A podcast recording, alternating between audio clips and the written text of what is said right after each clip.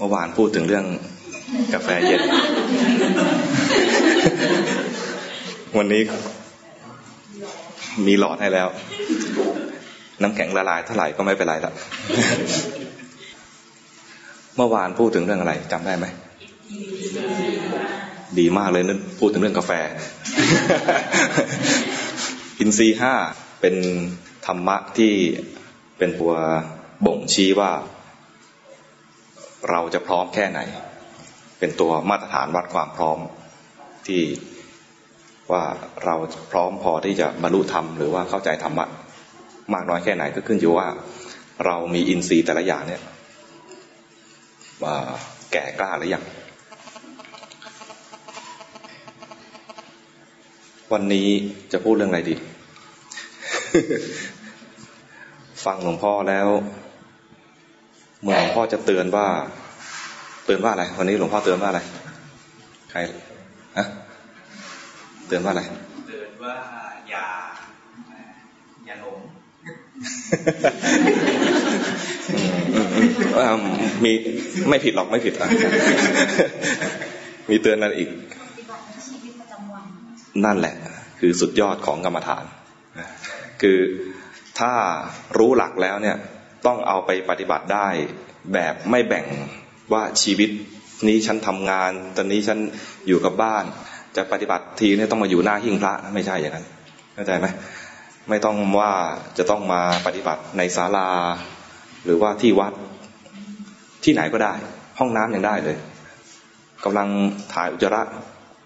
ก็ปฏิบัติได้ ควรจะปฏิบัติด้วยถ่ายไม่ออกอึดอัด รู้สึกไม่อึดอัดอย่างเงี้ย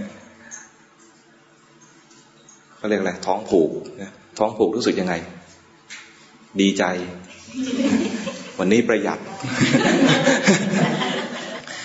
อาหารเนี่ยได้ซึมเข้าไปอีกทีหนึ่งเลย ประหยัดจิบกาแฟเคล้ากับอาหารเก่า รู้สึกอึดอัดก็รู้ว่าอึดอัด รู้สึกว่ากังวลก็รู้ว่ากังวล ถ่ายได้ก็สบายใจรู้ทันความสบายใจ ถ่ายไม่หยุดหนักใจ รู้ทันความหนักใจ ก็คือใช้ชีวิตนี้เป็นเครื่องปฏิบัติธรรมไปเลย ตาหูจมูกลิ้นกายใจกระทบกับโลกนี้ โลกนี้เป็นอะไรบ้างก็มีรูปเสียงกลิ่นรสสัมผัสและธรรมารมธรรมารมคือความคิดนึกในใจ กระทบอะไรไปแล้ว รู้สึกยังไง รู้ทัน รู้ทันใจมีภาษาภาษาหนึ่งไม่ทราบเมื่อวานพูดไปหรือยังว่า รูบาอาจารย์จะใช้คำว่ารู้สึก จะบอกว่าเจริญสติ มันก็บางทีคนไทยก็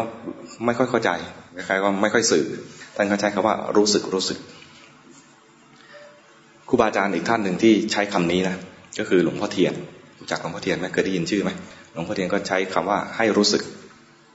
แล้วท่านก็เห็นปัญหานี่อาตมาอะไรอะตีความเอาเองนะว่า ท่านเห็นปัญหาว่า คนในยุคของท่านเนี่ยเวลาทำสมาธินะทำเคลิ้มเคลิมนิ่งนิ่งซึมซึมถ้าอาตมาไปนั่งด้วยก็อยู่หนึ่งหนึ่งในนั้นอะเพราะว่าเมื่อวานเล่าให้ฟังเราจะมาว่า ถ้าวันไหนนิ่งได้เนี่ยคือหลับปัญหาของคนทำสมาธิยุคนั้นก็คือทำทีไรก็เป็นอย่างนั้นทุกทีไม่มีความรู้สึกตัว เอาแต่จะเอา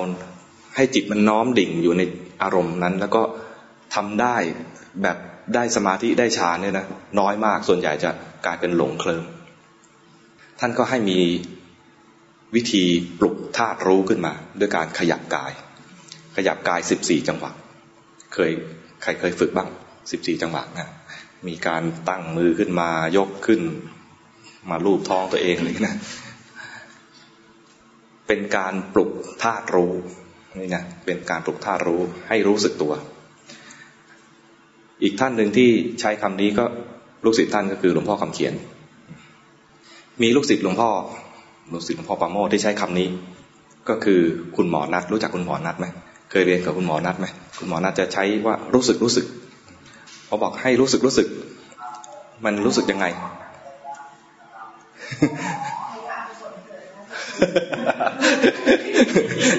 รู้สึกไหมรู้สึกไหมรู้สึกว่า รู้สึกอะไร รู้สึกรู้สึกเนี่ยก็คือว่ามันไม่ต้องไปเพ่ง ไม่ต้องไปคอยจ้องว่ามันมีอะไรเกิดขึ้น ให้มันมีไปก่อนแล้วรู้สึก มีไปก่อนแล้วรู้สึก ไม่ต้องไประวังว่าอย่ามี อย่ามีกิเลสนะ ไม่ใช่ ไม่ใช่อย่างนั้นนะให้มีกิเลสแล้วรู้สึกเอา มีความกระทบทางด้านร่างกาย ให้รู้สึกเอา หมอนัดจะจะแนะนำวิธีการให้รู้สึกรู้สึกเนี่ยนะคือให้ลองตีตัวเอง ตอนตีตัวเองเนี่ย ตอนที่มันสัมผัสนะมีความรู้สึกตัว แวบเดียว เอาแวบเดียว ไม่ต้องรู้สึกตลอดแช่ไม่ใช่อย่างนั้นะเรื่องว่าบีบตัวเองเอารู้สึกเนี่ยอันนี้เป็นเป็นหมอนวด เอาแค่รู้สึกเอาแค่ตีทีเดียวรู้สึก แล้วก็ตีทีรู้สึก ตอนที่มือยกมาไม่สัมผัสไม่รู้สึกไม่เป็นไร นั่นคือให้เผลอได้ติพอสัมผัสทีรู้สึกที สัมผัสทีรู้สึกที ถ้ายังไม่รู้สึกตีแรงๆตีแรงๆ ตีตัวเองนะตีตัวเองแรงๆแล้วค่อยๆเบาลง นี่วิธีที่หมอนัดแนะนำนะค่อยๆเบาลงเบาลง พอเบาลงได้แล้วเนี่ย แม้แต่สัมผัสกันนิดๆหน่อยๆก็ให้รู้สึก แล้วก็พอสัมผัสนิดๆหน่อยรู้สึกแล้วเนี่ยนะมาดูลมหายใจ ตอนลมหายใจสัมผัสเอาแวบเดียว สัมผัสแรก ไม่ต้องไปตามดูให้ลึกถึงสะดือ ไม่ต้องเอาแค่ลมมาถึงสะดือหรือเปล่า ลมจริงไปถึงไหนเอาเอาแค่สัมผัสเอาแค่สัมผัสแรก สัมผัสแรกสัมผัสตรงไหน รู้สึก ไม่ต้องไปเพ่งจ้อง ไม่ต้องไปรอด้วย ไม่ต้องดักรอ มันสัมผัสแล้วก็รู้สึก สัมผัสรู้สึก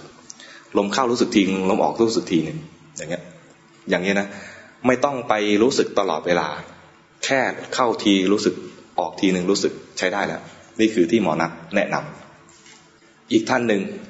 ก็ใช้รู้สึกอย่างนี้เหมือนกัน ท่านก็ใช้รู้สึก